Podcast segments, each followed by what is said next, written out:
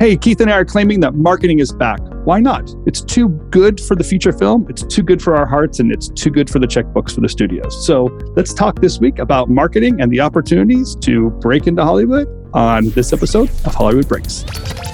Hey, thanks for covering for me last week. Er, I saw the episode with you and Robin. Looks like you guys awesome, have way too much time while I'm gone. I'm just saying that right now. No, because we're just so damn intelligent and smart and knowledgeable. That's just there's just only so much, and there's only so much time in the day in an episode, Tim. So you know, You know that our audience actually does get some pretty good insight of just what it's like to be on the insiders here with you and Robin. I know the kind of the right? scenes of a studio. Yeah. they got a real taste of our regular discussions back in the day when we were both uh, at formerly known the stu- place formerly known as 20th Century Fox, now known as 20th Century Studios, which I refuse to use. But what are you going to do? it's just so funny like you know we consume content or movies as they're, used to be called. We Yeah, consume the content. Um, we consume the marketing pieces of it. We're almost fans of the marketing pieces but to know that there's actually a team of people separate from the filmmakers making Mm-hmm. those promoting those strategizing and getting it out. And sometimes even at the um, you know battling the filmmakers like Yes. you know at, at their own dismay they're doing certain things. It's yes it's it, it it it is i mean uh, for me just sort of and when i started my career I it was sort of i was only like oh producer actor writer director. And then i eventually discovered sort of the studio development team which is where i started my career. And then i segued into marketing. And then you see the immense amount of p- blood sweat and tears that goes into promoting a film and strategy. And you're right the the inevitable battles with talent filmmakers Yeah, it's a totally different challenge. I mean, I think about how how many different films a trailer house makes or a or marketing department makes. You know, you're releasing maybe two, three films a month. I don't know what it is per team. Are you guys working on a film for six or eight months to do Yeah. promotions? Be working on them and releasing them frequently. yeah i right? mean you really don't get much of a break you get you get you get sort of the monday the post monday either malaise or celebration depending on how the movie does the opening weekend and then you're right onto your next picture because it's just like it's just nonstop what i didn't what i did miss was sort of during the hol like for in development like the holiday time november december is like really quiet you're going to all the holiday parties because everyone's pretty much burned through the development budget for the year right. uh, so you're pretty much done. You can work on a little bit on scripts here and there, but you're pretty much done. So it's really kind of lax. And then the two weeks you get off at the end of the year, you're not really working. However, in marketing, the calendar never stops. So it's Yeah. like it's just constant. So even when, you know, so for whatever reason, I always seem to end up on the movies that were coming out right Sure. after Christmas releases, post Christmas pushes. Yeah. so I was always working through the holidays um, because you just never get a break. It's just nonstop. You just you're constantly approving spots. You've got something that's got to run over the holidays. Because the other thing is during the holidays, everyone's watching TV or Yeah, their eye, their their eyeballs are on screens. So you have to push out as much marketing material as you can in that particular. Right, they have tons of money and lots of free time. That's when you want to get them Yeah, into that's, the theaters that's when you really want to get them in the theater. So and um, family time that they and family time, right? Yeah, right.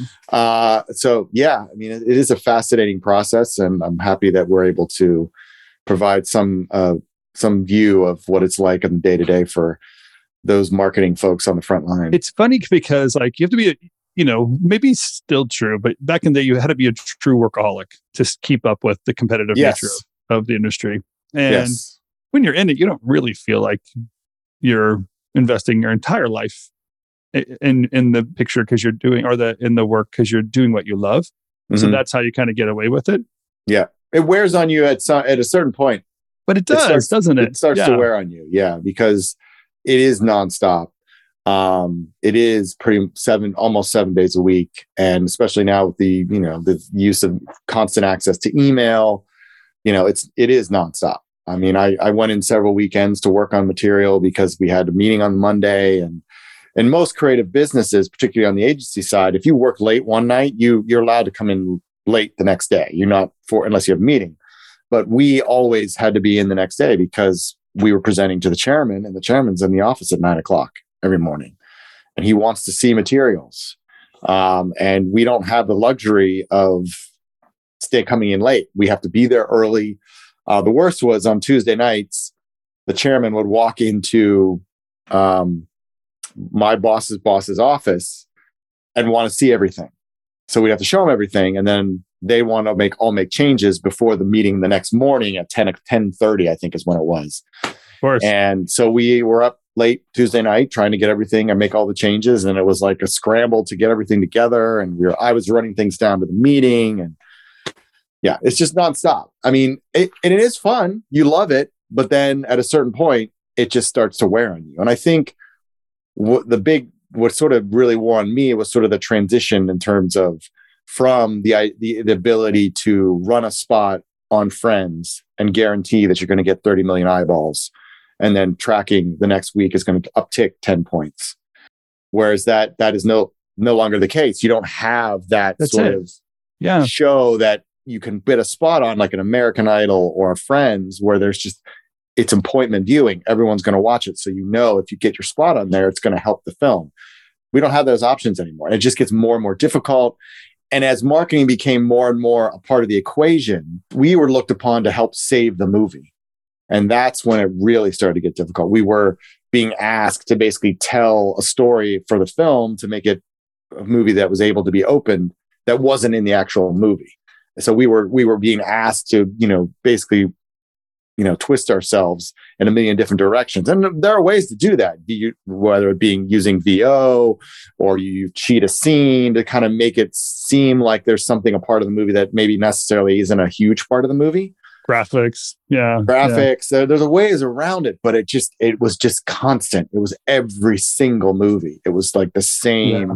we were being asked to save production from themselves now that's not to say that production sometimes would deliver a great movie and they're like okay but that still doesn't make your marketing challenge any easier i mean because the movie is good it almost makes it harder because the expectation is if the movie's great then you have to open it and if you don't open it there's even more of a challenge That's the problem I love to solve is like the the puzzle pieces of the storyline in two minutes, a storyline in 30 seconds. That that takes it 90 minutes to two hours in Yeah. feature film length.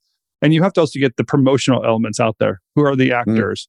Who are the who's the director? What are the key elements? So all of that combined in a 30 second piece with sound and graphics and voiceover and, and text and and of course Yep. the film and the edit. It was um, well, and you're also dealing with an unfinished film. Like that's the other reality that a lot Oh, of people yeah. don't realize. Yeah, Like, when making, we- when- sometimes you made up your own shots just to Yeah, when we into it to create Especially texture. with the X-Men films and complicated visual effects, like we would have to like get our trailers to visual effects weeks in advance before the shots were and they would send us breakdowns of whether or not what was available, what we could and couldn't get. If we could get it, then we'd have to accelerate the shot and that would come out of our budget. So there was a lot. I mean, it, there really are their own little movies, but at the same time, we're we're at a, we're operating a much different schedule than the actual film is. So Yeah, it's like sure. we, you know, especially with the big movies, you got to plant your flag early. You got to get a trailer out or a teaser. You know, we're trying to get out to com, you know, Comic Con and all the big you know trade shows that are very important to our audiences. Trying to get material done in time, and it's just it's not always done. And you know, you're dealing with an unfinished film, so there are a lot of hoops and um, hurdles you have to jump over Well, you kind of get, get to get the thing out the door.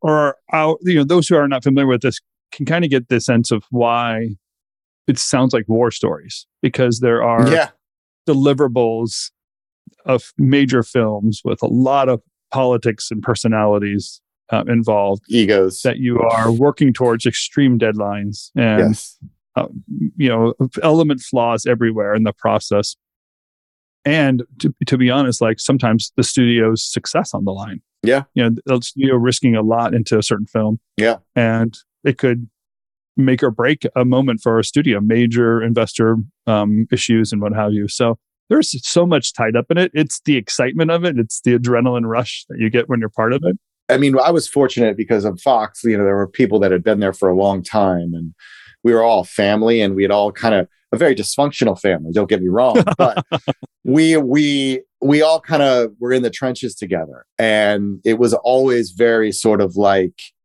when when a movie worked and we all like gave our all for it. It was always the the Monday was always just sort of a great celebration, and everyone could breathe easy and you know, all you know, high fiving, but it was like, and then when you look back on it, you're like, wow, that was so great that that worked.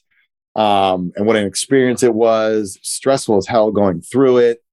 Um, but you know, you got the reward on the other end. Now, the movies that don't work, that then that really weighs on you. And you're right. Sometimes the studio is hanging the balance, or or because you know you've had a string of flops. If you don't get a one that opens, then your bosses your bosses could lose their job, which means puts your job on the line.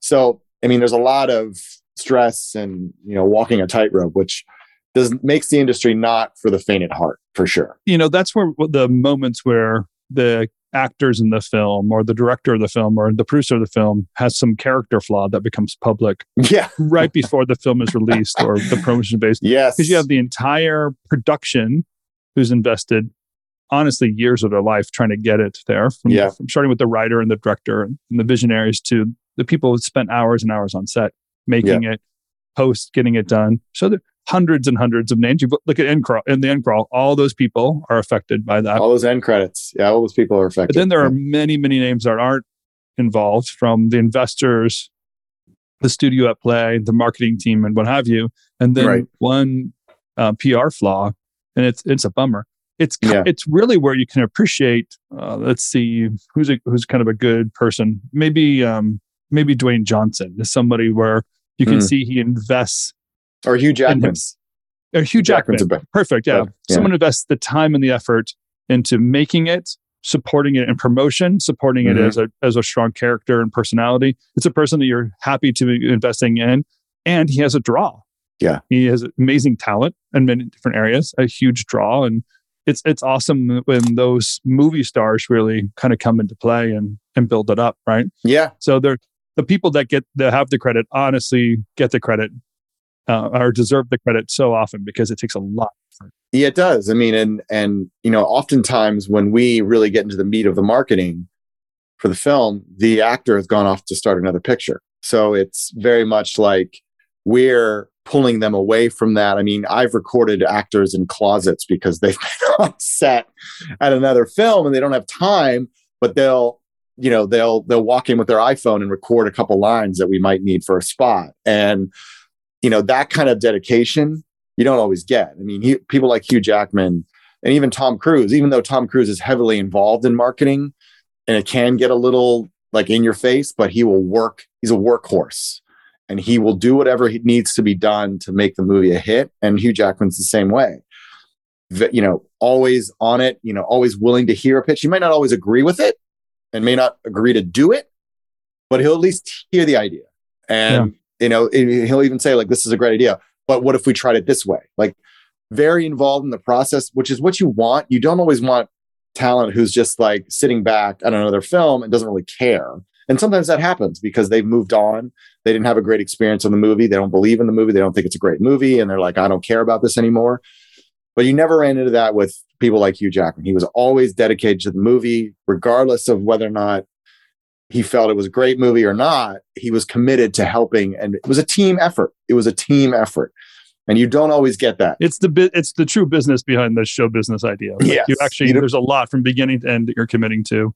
Right. and right, right. um, you know, to Hugh Jackman, Jackman, all those um, YouTube releases of the making of The Greatest Showman, and you can see that he was Yeah. even part of the pitch process and showing up to certain events to talk to investors, and like he's investing in it uh, along with the other creators. Yeah, he he was heavily. I mean, I I that came out after I'd left, but I was there sort of in the interim when they were do, sort of going through the pre-pro process, and he was very heavily involved in sort of like making sure that the. He really believed in the movie, and he wanted to make sure it got off the ground. It was pushed a few times the start date, so he really wanted to make sure that it actually got made. And you know that when you get a star that invested, it does it can at times be a hindrance, but in that particular case, I think it was a big help. Yeah, the the slowdown that's happening now, you know, the studios are doing cutbacks, all the budgets that are being dropped, um, even the the wannabe shift to the OTT platforms that you know maybe now they're, the buzz is over and Wall Street is saying, okay, what did we spend all that money on, and when do we finally get our money back? Um, is Yeah. just you know the infinite growth, the possibility of infinite growth has become very finite Yep. right? We're maxed out on who's going to pay the monthly subscriptions for these these platforms and so on.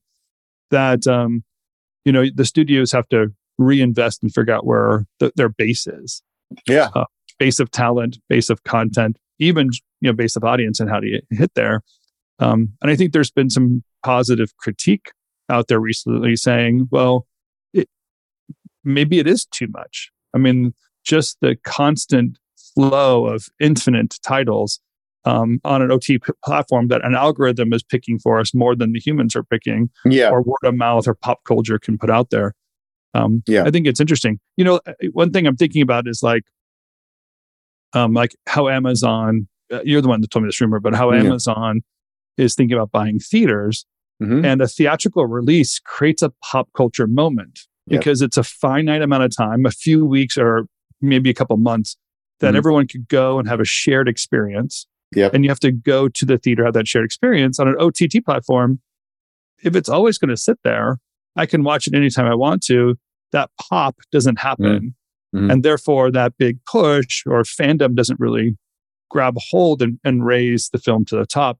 Yeah. And I'll bet you these content makers like Amazon, Apple, and, and others that are considering these theatrical moves are recognizing that and saying, no, let's let's go back and invest in some core features that we know that will get us the money and let's recognize how we get people in the seats to watch these features. Yeah, I mean, I think a big part of this is, and as you mentioned, yes, Amazon has, according to some blurbs on the internet, there there are talks that Amazon is thinking about acquiring some 600 theaters from AMC. I mean, this is all based on anonymous sourcing, so I don't know how real it is, but that's on top of Amazon committing almost a billion dollars to theatrical releases, and Apple recently announced the same. They're going to invest a ton of money in theatrical releases. And I think you're right. I think they're all realizing that as far as raising awareness for a title and for a film, there's nothing better than theatrical. And the other thing is you also put behind a movie like that the the marketing push that goes into it. And that is the one thing that I don't think a lot of people appreciate about the the the soldiers and troops that work in the studio marketing departments that there's no industry better at making uh, a cultural event uh, than studio marketing. I mean, just the sure. way that they're able to launch movies um, from out of a lot of times out of nowhere um, and make people aware of it. Uh, I mean, the reality is that FOMO is still real fear of missing out for those of you who don't know the, the acronym there. Um, and it's still real. And you're not going to get that unless it's at a theater because then people are going to be like, oh, I got to go see this movie. Not, oh, I got to go home. Oh, it's all, like you said, it's always going to be there. So there's never a draw like, oh, I will have to watch it now. It's going to be there so I can watch it when it event, you know, when I, whenever I have the time. Now, there's also the flip side of that where, you know, theatrical, it's in, thea- in theaters for what, six, three months. And most people will say, ah, I can wait till it comes on streaming. It's going to be on streaming in a matter right. of weeks. But you're still not going to get the awareness that you're going to get if you put it into a theater. And the theatrical experience is, as you said, a communal experience. And it's mm. not something I think we as a human race are wired to be together with other humans. Um, and we can see over the you know recent reports of loneliness and depression and all the myriad of horrible news that we've heard is driven a lot by the fact that people are lonely and sitting at home on their phones and not experiencing those communal moments. So right, and you're sharing, you're only sharing, you're watching stories, whatever, with other right, you know, trolls somewhere on a website. Mostly, if you hated it, you put it out there, not necessarily if you right. love it or promote it that way. And this is this is answer, you know, this is not anecdotal evidence, but you know, I the one thing that really sort of brought home the theatrical experience for me was when I first saw Borat. I saw it in a theater with oh, a crowd, yeah, right. and I've never laughed harder in my life. You go to a, watch it by yourself, you don't laugh nearly as much. Yeah, it's that. It's especially like I mean, horror movies or even scarier when um, you're we're watching in a group versus by yourself. I mean, it there there's just myriad of examples of, of movies like that where the communal experience is definitely helpful and, and it also leads people to become your you know your evangelist your film evangelist like they leave the film and if they think it's great they're going to go on the twitter on twitter and social media and talk about how great it is now sometimes that can be a detriment because they'll come out and say this movie's terrible don't waste your time and that can't happen it You know, it does happen. So, Always, yeah. but the reality is that I think the theatrical experience is definitely the best way to get the word out. And I think what's happening is the streamers are starting to realize that, and a lot of the studios are real. Well, not so much studios because we don't hear a lot of the traditional studios announcing billion dollar investment in theatrical. But I think what the streamers are realizing is that it can be part of the whole, you know, lifespan of a film. And almost from our first episode, we've been calling this out. The whole yeah. a drop of the Paramount decree. Clearly, yeah. there. Why would you even um, push that? Have your lobbyists push that through Congress unless yeah. you knew there was some long term need? And I've been saying I think that's that the the content makers, the OTT platforms and such, have worked out deals to have the theaters become hurt go into bankruptcy, drop their price so that now that they can yeah. steal this moment and step into it and start acquiring that real estate. And 600 theaters, by the way, isn't just 600 ticket box offices, it's 600 plots of land. That's uh, yeah. billions and billions of dollars in assets that a corporation own and control. And that asset becomes an anchor for other shops, stores, and malls to be built around it. There's a lot of play here. If you're an Amazon yeah. in a retail space to draw mm-hmm. and create an anchor for it. You can see how there are kind of corporate planning around this big move. But interesting is is that they're using content to get there. Like they're using yeah. content as a platform to draw an audience, to get those eyeballs, to get the people to show up, and then make economic changes and economic boosts. Clearly for their own benefit, but that's how it works. That's how it's always worked, right? Yeah. Um, city centers need need theaters, and um, when you create that draw and the ability to get people to come out you have people walking around buying ice cream and other things in the in the mall. Yeah, I mean, well, you can also see Amazon turning the theaters into like an Amazon experience. Like you can order stuff off Prime, or God knows how how myriad of different ways that they'll incorporate overall what you get with the Amazon brand into a theater, much like Disney does with their theater down in Hollywood and I mean, you can totally see it becoming an all-encompassing experience. And I mean that that is the added benefit is that you know it's it's just mm-hmm. another way to again create revenue towards the lifespan of the film from the minute it's done until you know it ends up on on the platform. So then the good news is marketing will come back, right? Now you're going to yeah, have these pop events and, and this blend of just like marketing departments that are producing JPEGs seven a week in perpetuity without any real release date or big hit. You know, Cammy's kind of mentioned that, and it's awesome to hear Cammy's stories currently about how some of the work that um, some of the films that she's worked on have had these little boost moments.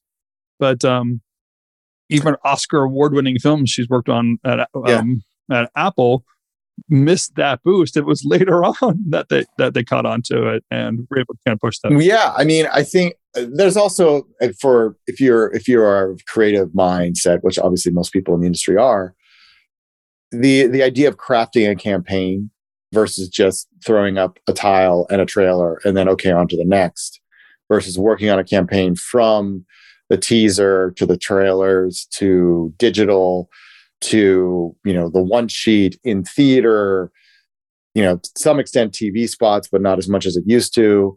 I mean just the thrill of that aspect of it you, you can't deny it and it also as i said it, it is the industry is one of the best at sort of creating these cultural moments that people feel like they have to be a part of and if the this recommitment to theaters means that there's going to be more jobs for people in marketing, that would be awesome. I mean, that's obviously a, a, huge boon for the business as a whole, because as we all know, that business is sort of in a moment where it's in a transitional moment where we don't know where it's going to go.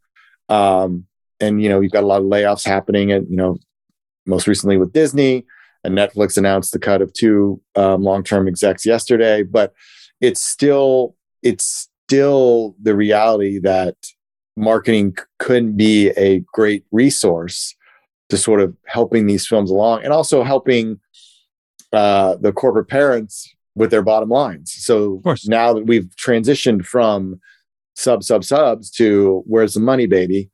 Now we can start sort of laying out a longer term lifespan for some of these movies that enable the companies to to make some additional revenue and start using streaming as a a mode to make money, not the only way to make money. So we're, we're basically claiming here, because we like to make long term futuristic claims, Yes, That- that's what we do here. the need for marketing has to come back. The, Oh, absolutely. Yes. And we're going to say there's going to be a new generation of people that do it, right? The older Yes. generation, the way that was once done, you know, it- it's had its season. And now that it's been a few years that studios have really invested in that kind Mhm. of marketing and marketing team, Mhm. this evolution that's going to take place here is going to take on kind of new talent and new fields of marketing. Um, guarantee you, like the, the theatrical releases are still going to be pr- promoted in social platforms, but to gain eyeballs or to create pop culture moments or to get back to some live events that tie into um, feature film releases or um, big content releases, we call them tentpole events. to go back to those tentpole events are going to be kind of a, a revival of that kind of those kind of moments are, are going to become necessary to meet this new strategy. I'm actually very excited about it. I think that's really great because there is something amazing about, as you're saying, the marketing release part of it is part Yeah. of the cultural experience of the whole feature film. And to have that moment, that shared experience is going to be awesome. Yeah, I mean, I think we went through somewhat of a, a transitional phase when TV started to die, like I have referenced earlier. Sort of the Friends moment where you could put a spot, a TV commercial on Friends, guarantee a 30 million, 30 million viewing audience, and then you're tracking jumps 10 punts the next day or the next week. Those moments are gone. So the investment sort of in a TV spot and a hundred, you know, there were campaigns I worked on when I first started where we would cut upwards of 120 TV spots. Now we wouldn't run them all, but you were just constantly cutting and cutting and cutting because you just wanted to bombard the audience with sort of the idea that this movie is coming, here's what it's about. And you sort of had occasionally had excuse me, pre-release messaging, you know, week of release messaging and then post post open messaging. You know, obviously with the transition of, audiences away from linear TV and sort of appointment viewing, that has obviously shifted slightly, and now it's more. There's more of a social component. Um, trailers and teasers are still a big part of it, but there's more involved. Like it's more about sort of doing big moments, like you know, going to South by Southwest or premiering at Cannes or doing a big to do at uh, CinemaCon. All these aspects that sort of were sort of afterthoughts when I, you know, Right. because it was always about TV campaign is now shifted. And, you know, I think we're going through another transitional moment. I, I think what we see a lot is that there's, o- there's an overcorrection. When streaming became like the, the lifeblood, it was like, okay, we got to kill them with quantity.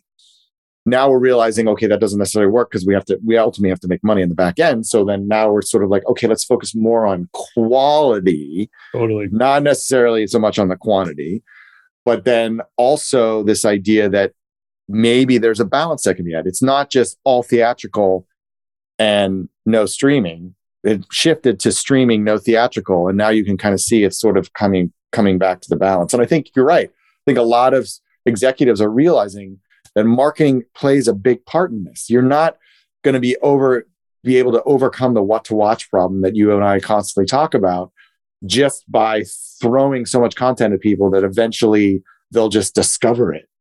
You have to You use the, the problem by just Yes. adding more and more content. Yeah. right exactly. So the Yeah. way to solve that is to use marketing. Now, our market has marketing budgets have gone up. It's more difficult, but it forces us as a creative as an industry to get more creative in terms of how we're going to reach the audience. What are the best ways to create those moments, those cultural touch points that will bring awareness to the audience and you know help to ensure that your movie you know is top of mind come Friday night.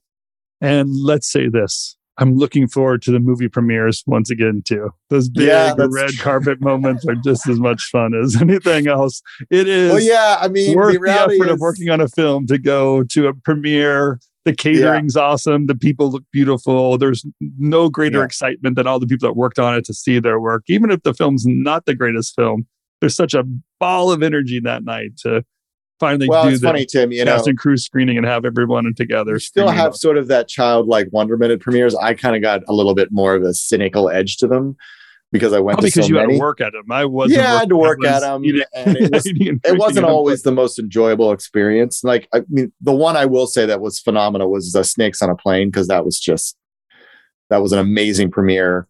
and being able to work on that from the minute it was the the basically the pitch was bought to the minute the film was done and to go to that premiere even though the movie didn't necessarily open to what we hoped the premiere was still awesome Yeah. but yeah. aside from that you're right i mean those moments are big um, but unfortunately it's just a Hollywood moment. You have to be in Hollywood, part of the team, to get to go to that moment. You've earned yeah but they don't get us.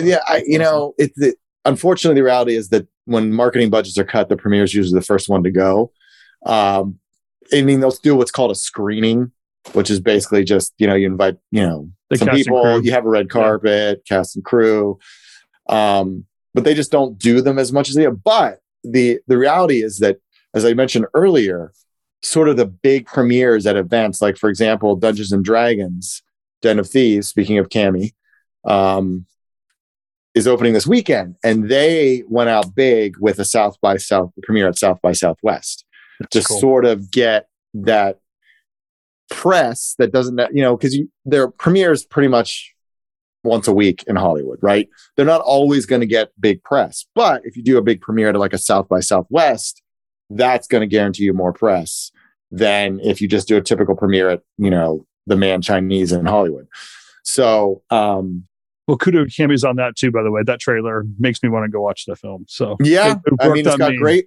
it's got it's got great reviews. It looks like a fun movie. They're definitely playing into the the movie, and they're not. What I like what they're doing is they're trying to make it more general audience, making Yeah. people feel like you don't have to have played the game to enjoy this. This is a fun fantasy movie. You laugh at the trailer. They're actually Yes. hitting punchlines in that Yes. two minute piece. It's really, really yeah. fun. So knock on wood. Best of luck, Cami. Hopefully it open. All right, let's make our claim right now. Marketing is back. Premieres are back.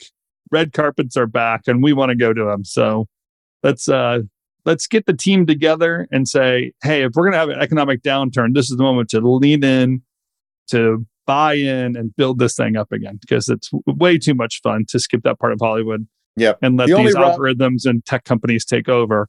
Yeah. and The only why the hell not? We got to get viewers in the, in the seats. Might as well enjoy ourselves while we do it, right? I will say this: the only rub in this whole plan of yours, Tim, is the potential of a WGA strike. That happens. We'll talk about that next week. We'll because- talk about that next week. that's that's next week problem. right. Let's just recognize the opportunity. It might take a couple of years for it to work out. Yeah, but- we'll get there eventually.